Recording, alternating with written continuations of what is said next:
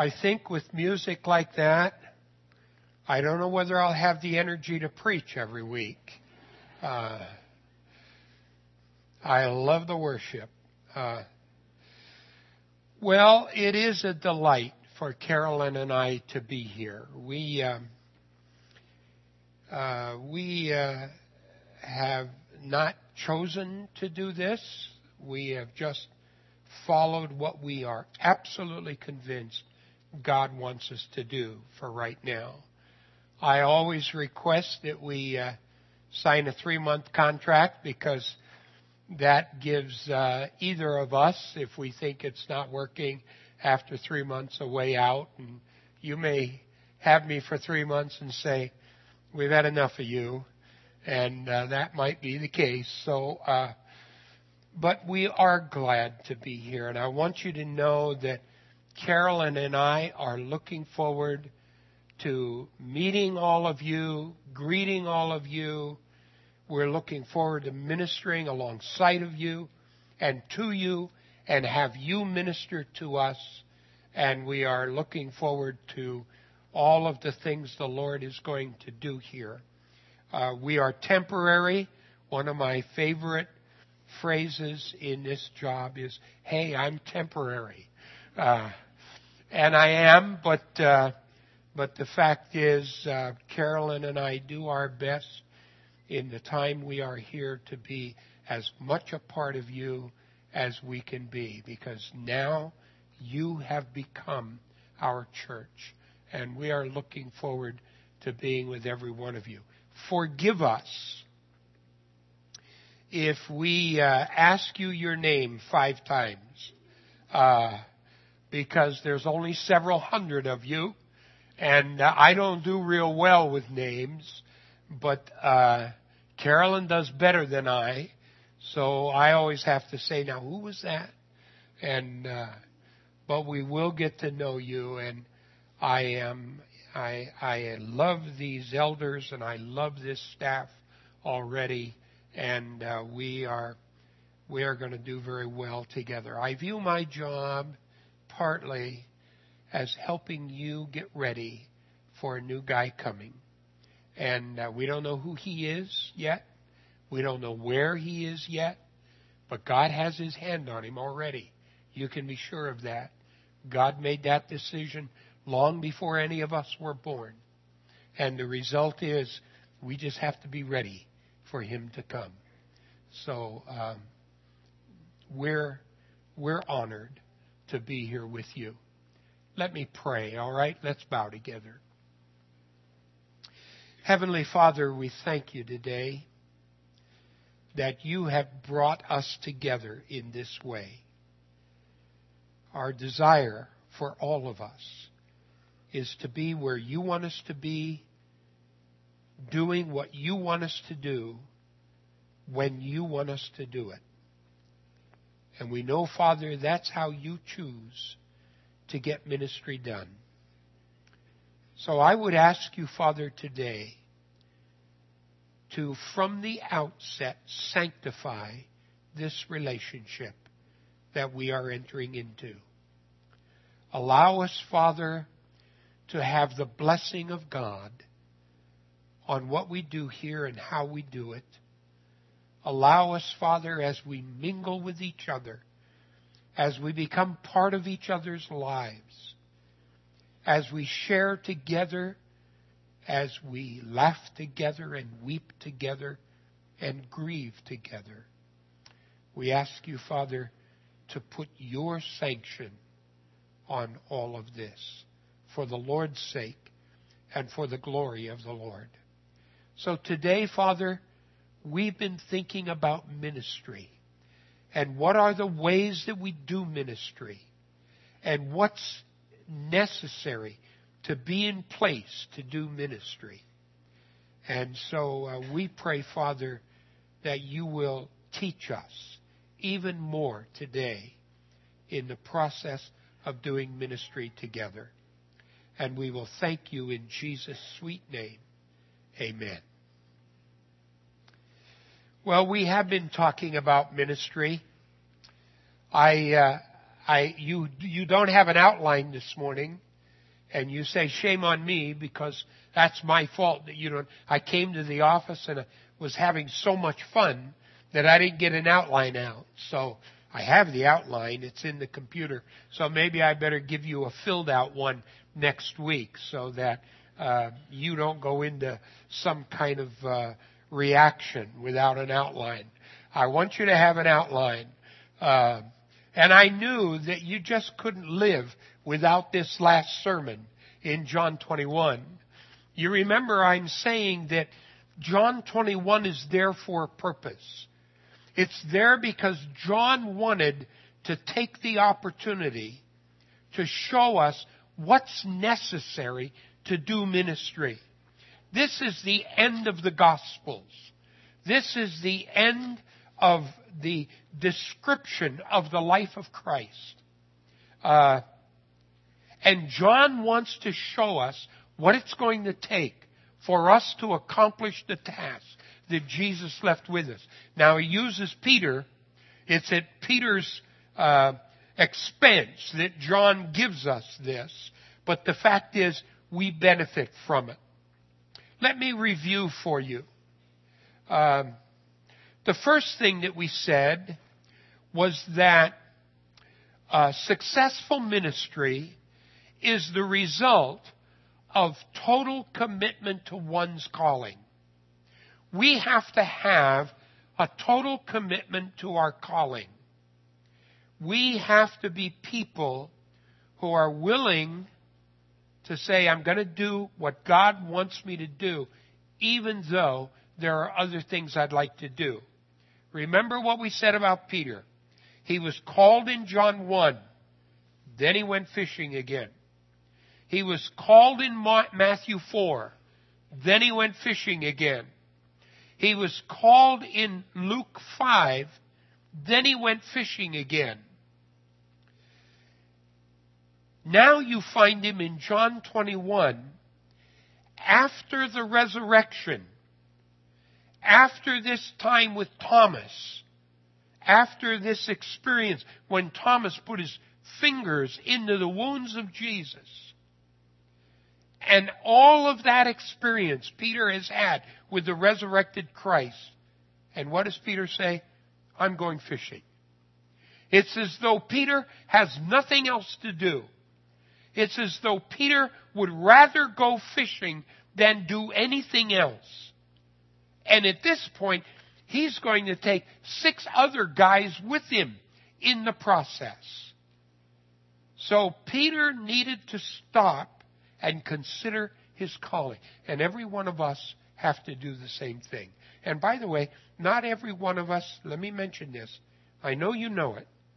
Not every one of us is called to be a preacher or a pastor or a missionary. A lot of us are called to be godly school teachers and godly engineers and godly janitors and godly students and many other things that we may be. The second thing that we said is that successful ministry uh, is the result of total dependence upon the power of God. Several times, Peter went fishing and caught nothing. And you see this in John 21 too. Jesus said, go out and and fish. And Jesus inevitably tells Peter to fish in the wrong time of the day, in the wrong place. But in this case, in John 21, G- Peter doesn't even argue, and he goes out and catches a whole ton of fish, 153 to be exact. And what Jesus is saying to Peter through these experiences is Peter, you need to understand there are things you can do with my power that you can't do in your own power. We cannot rest in our own power. We have to trust the power of God to accomplish the ministry that we're doing. The third thing that we said is that successful ministry is the result of unequaled love for Jesus Christ. Remember that passage. Peter, do you love me? Yes, Lord, I love you. Shepherd my sheep. Peter, do you love me? Yes, Lord, I love you. Feed my lambs. Peter, do you love me? Yes, Lord, I love you. Uh, shepherd my sheep. Uh, and remember that in this case, Peter is being restored to leadership. He denied Jesus three times. He declares his love for Jesus three times. And this is the place where Peter has to say, I love you, Lord, more than these things. Remember our discussion of the word these things? It's talking about the fish. It's talking about the nets. It's talking about the boat. It's talking about the paraphernalia. It's not talking about people. And so Peter has to get these things put in the background, and his love has to be first for Jesus. Now, a lot of us have been caught up in the stuff. For me, it wasn't fishing, it was a motorcycle for a long time. I loved my motorcycle. And I would come home and I would say to Carolyn, let me tell you what I bought for the bike today. I bought a. She'd say, You bought what? Uh, we have to release ourselves from the stuff. And we have to put our love for Jesus ahead of our love of these things. And Peter ultimately was able to do that. And the last thing that we said is that successful ministry is the result of accepting Christ's priorities. It was feed the sheep, shepherd the sheep. Feed the sheep, shepherd the sheep. It was people in the mind of Jesus. The purpose for ministry is to minister to people. The purpose for ministry is not to become famous or infamous. The purpose of ministry is to minister to people, to make a contribution, to make a difference into the lives of people. And Peter had to learn that lesson that the priorities of Jesus were people. And Peter had to take on those priorities. And when he was able to do that, he was able to go on with ministry. So there are the first four principles that we discussed. Martin Van Buren was the eighth president of the United States. He died in 1862, just as the Civil War was getting going. And uh, one of the things he said one time, I read that I'll never forget, is that it's easier to do a job right than it is to explain why you didn't. And suddenly I realized at a point in time that it had to be a part of my life to do a job right the first time around rather than have to explain to my boss, you know my boss is, why I didn't do it right. So we go on with the principles. Here is the next one. It's the first one in our outline today. Successful ministry requires surrender. Successful ministry requires surrender. Now, we don't like surrender in our culture. Uh, Howard Hendricks once said, In the spiritual realm, the opposite of ignorance is not knowledge, but obedience. We tend to want to be in charge of our own lives.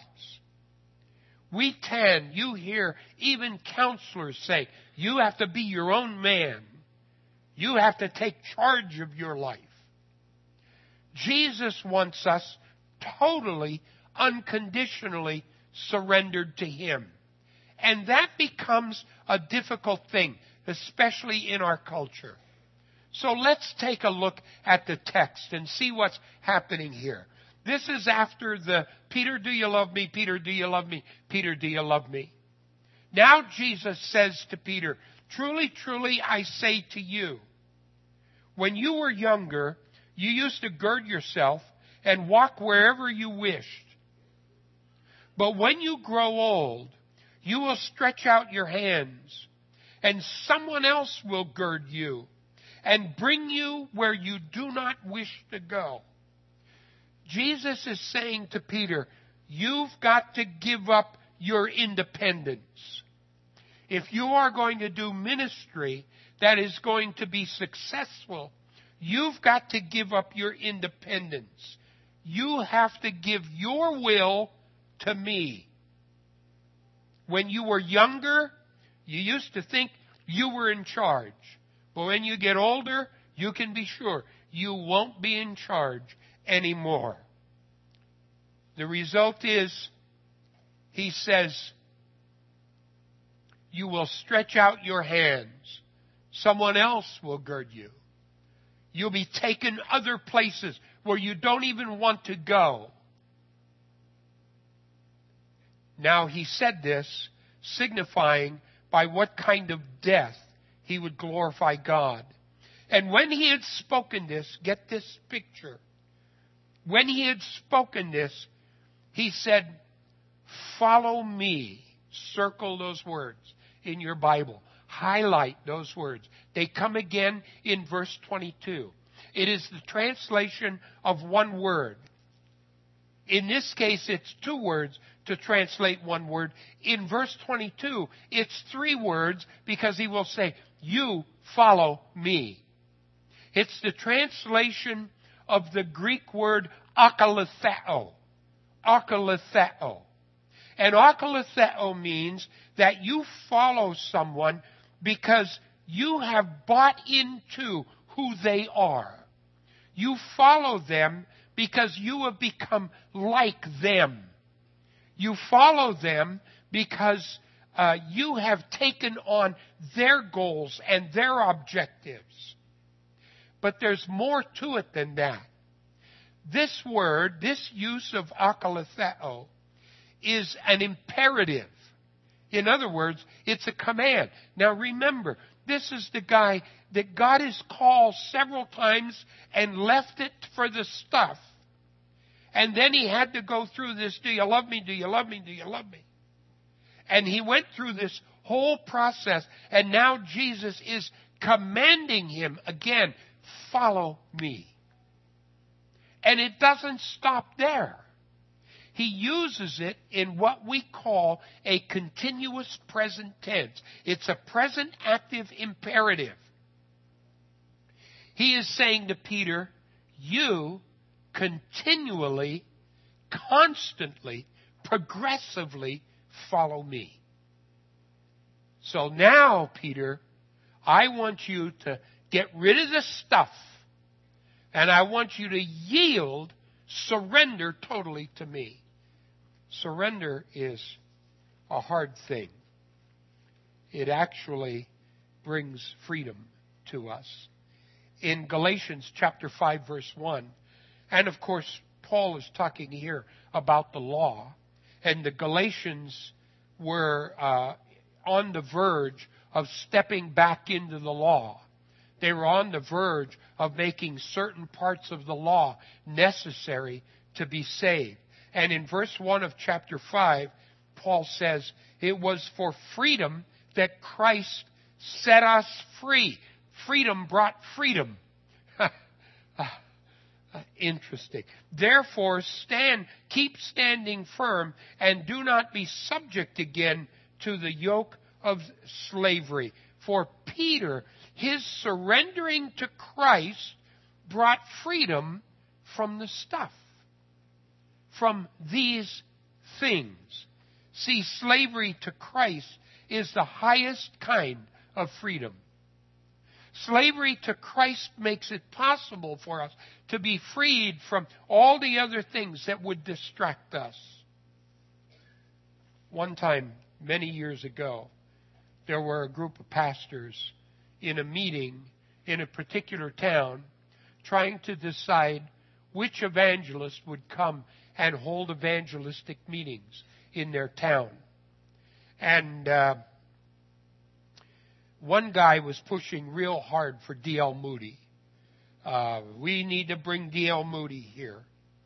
And in the process, a younger man stood up on his feet and he said, Why D.L. Moody? Does he have a monopoly on the Holy Spirit? Well, then they went talking and discussing, and there was chatter in the room. And finally, one of the older, more distinguished pastors, like myself, I'm joking, you realize, stood up and said, No, D.L. Moody does not have a monopoly on the Holy Spirit, but the Holy Spirit has a monopoly on D.L. Moody. And when that kind of surrender is the reality in our lives, there will be great ministry get done. Think of the things that D.L. Moody accomplished. And I know that surrender is hard for young people. I was one once. I know it's hard to realize that.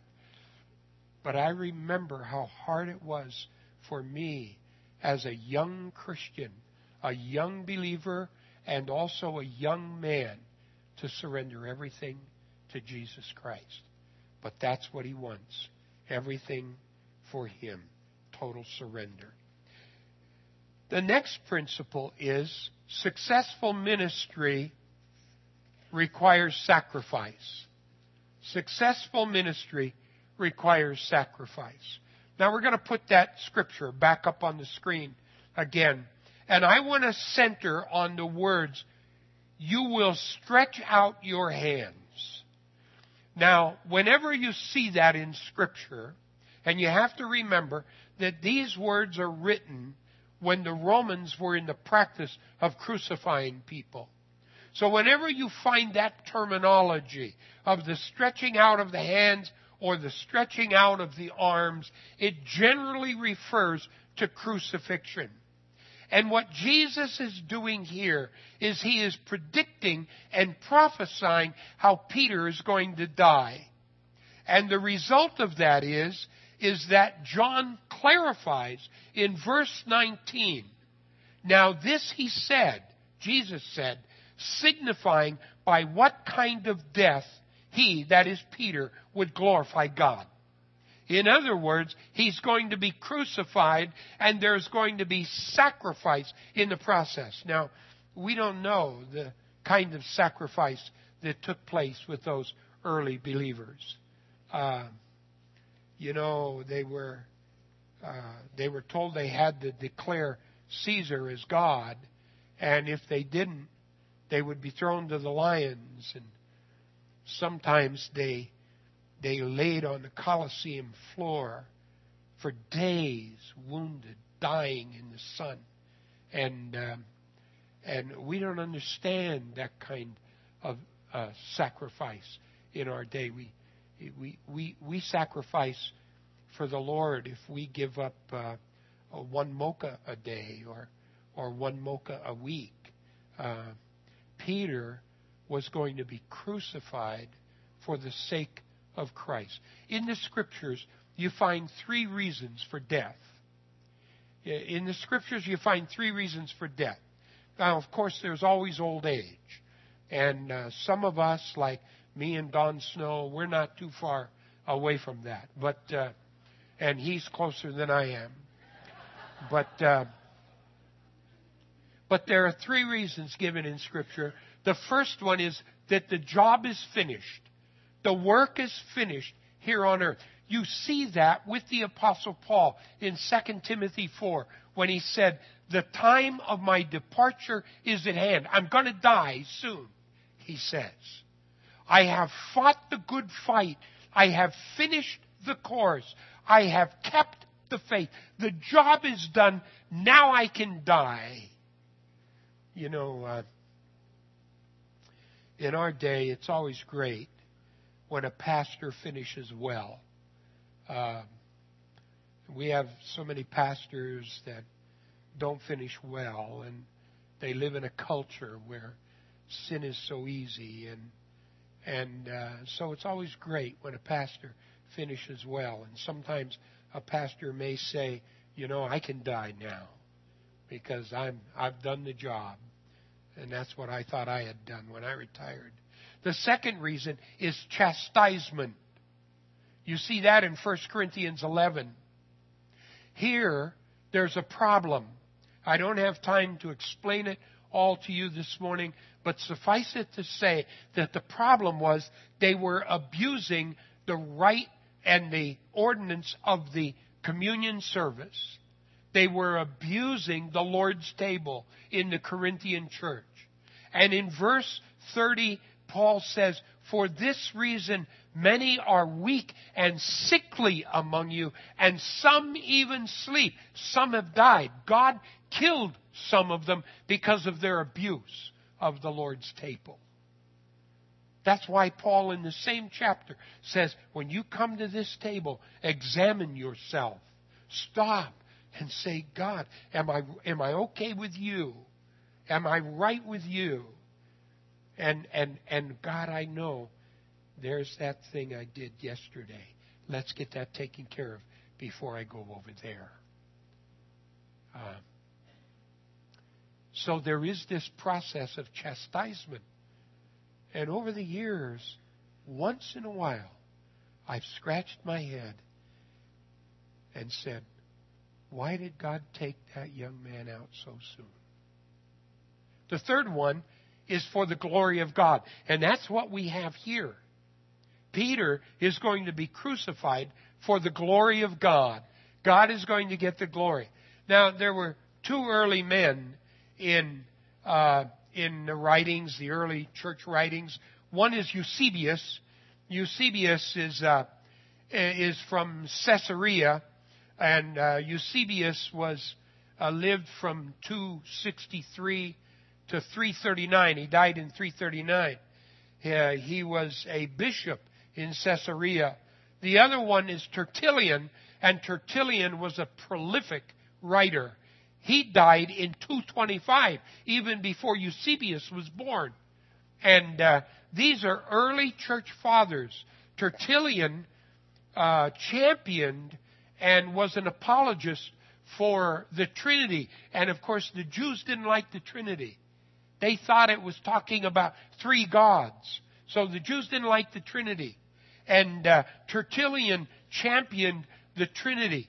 And so uh, uh, we read that uh, Eusebius and Tertullian, early historians of the church movement, reported that at his own request, Peter was crucified upside down, believing he was unworthy to die as his Lord had died. So we have historical uh, references to Peter's crucifixion and the, the declaration of Jesus, the prophecy of Jesus came true. Here's the last principle. The third for this service, the, the, the uh, seventh in the bunch. Successful ministry requires selectivity. And when I say selectivity, I mean that we have to select the place, the time, and the, the method based upon the will of God. We have to be where God wants us, when God wants us there, and uh, doing the job the way God wants us to do it. Now get this picture in your mind. Peter has gone through the three, Peter, do you love me? Jesus has told him, you gotta give up everything. You gotta surrender to me. You gotta give up your independence.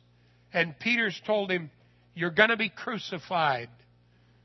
Now, Peter's walking, they're walking along, and Peter looks behind and he sees John. The text calls him the, the disciple whom Jesus loved.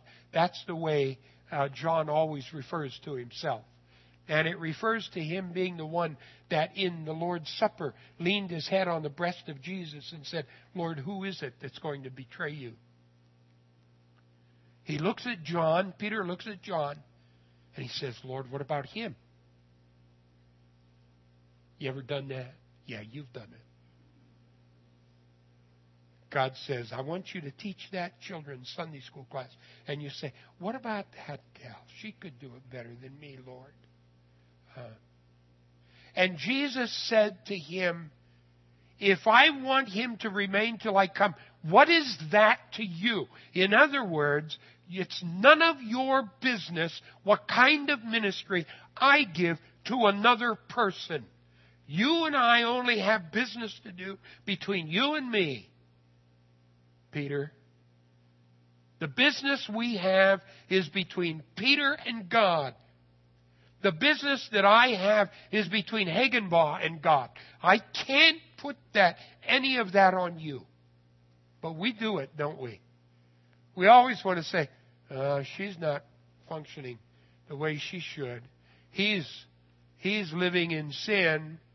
Uh, boy, we uh, we keep thinking about other people, and then notice at the end of that statement, you have that verse 22, that second time when God, uh, Jesus says to Peter, "You keep on following me." In other words, it's none of your business what anybody else does.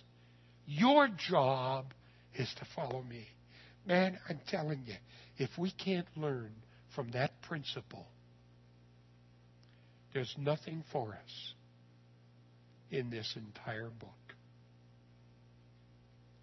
God's business with people is God's business.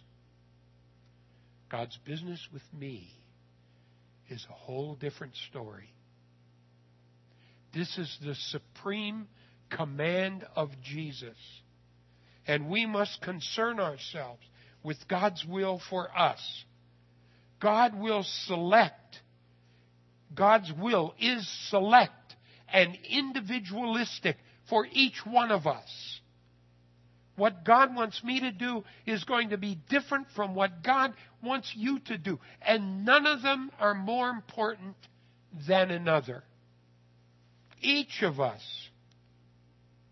each one of us must minister precisely where God wants us to minister.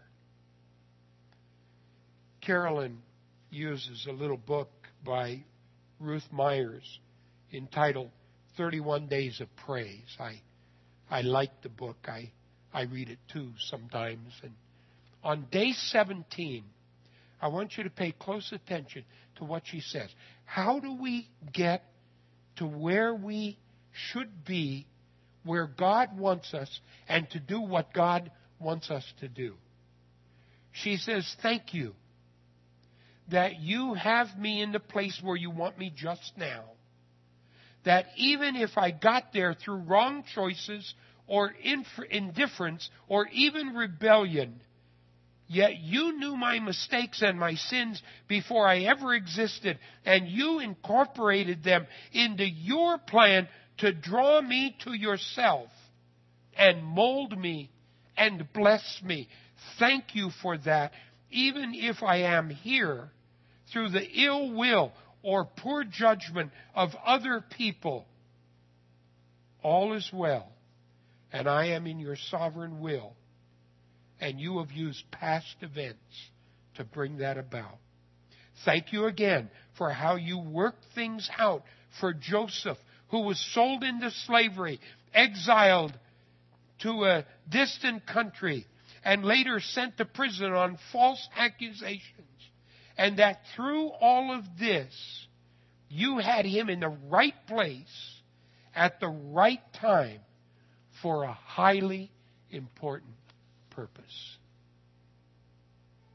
So you may look back on your life and say, How did I get here? You might not even like the path, but you are where you are. And apparently, it's where God wants you right now. God will never give you a ministry that you cannot accomplish. And God knows your talents, your gifts, your dedication, and your willingness. He will never ask you to go any place, do anything in any way that He doesn't think you can accomplish. And don't forget, you always have that power with you. Thus, we must concern ourselves with God's will for us as individuals. Elbert Hubbard once said, some men succeed because of what they know, others because of what they do, and the few because of what they are. And that's what has to happen in all of our lives, men and women alike. We have to be what God wants us to be. Never underestimate what God is able to do. Our job is to follow the principles and do ministry in the power of the Holy Spirit and leave the results to God. Last year I I needed a haircut. And my daughter and her family live on Steamboat Island up uh, on the Sound outside of Olympia. And there's a little barber shop up there, and it's run by a little Korean lady. And I thought I'd go in there and get a haircut. And when I walked in the shop, there was an open, big, open Bible and uh, signs all over the walls about Jesus and, and God and loving God. And, I said, You must be a Christian. She said, I am. And it didn't take her long to start telling me stories. And, and uh, she found out I was a, a pastor. And, and she told me about her great grandfather in Korea. One time, many, many years ago, a missionary went to Korea. And he wasn't liked there. The Koreans did not accept him. But he preached and he shared the gospel, became part of the people. He preached and shared the gospel for many, many years. And not one person came to know Jesus. And he got to that old age place, or the job was done, and he died. And the men of the village went in and ravished his place, his house, his hut, or whatever it was. And uh, they stole everything in there. They took his Bible and tore all the pages out of his Bible. And she told me some of the Bible, they used the pages for toilet paper. And some of it they took home and they put it up on their walls as decoration and papered their walls with it. And one day, many years later, a little boy who was her great grandfather was in one of those houses. And he started looking at that wall. And his eyes fell on John 3. And he read John 3 in Korean. And he got on his knees by that wallpapered wall and trusted Christ and became a believer. And she said, That's why I'm a Christian today.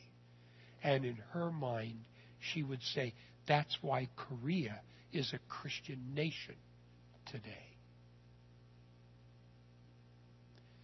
See, sometimes we never know what God is doing. Sometimes all we have to do is be in the right place at the right time and be doing the right thing and be confident that that's what we're doing. And I assure you, that's what I feel like I'm doing and Carolyn, we are doing right now in this place at this time. So, in a moment, you'll be singing about the man of sorrows. You'll be singing about the old rugged cross. You'll be singing about total committing of oneself to God. And as you do that, and as you rise from your seat and go to the communion table, ask yourself, am I in the right place? Am I where God wants me? Which one of these principles do I need to interact with today? Maybe it's surrender. Maybe it's my calling. Maybe it's picking up on the priorities of Jesus. Maybe I need to get more involved in people's lives.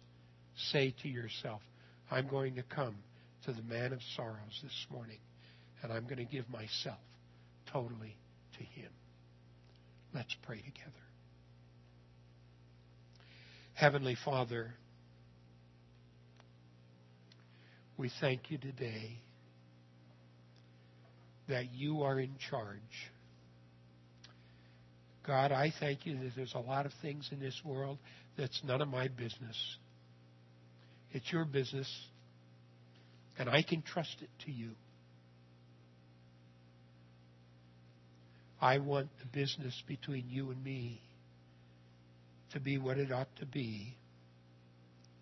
And Father, today as we start out on a journey to prepare ourselves for that man, wherever he may be and whoever he may be, as we do that, Father, melt our hearts together. Give us the same vision, the same priorities. And Father, every time we kneel before the man of sorrows on that old rugged cross, allow us to give again ourselves to you. And we do that this morning. In the sweet, sweet name of Jesus. Amen.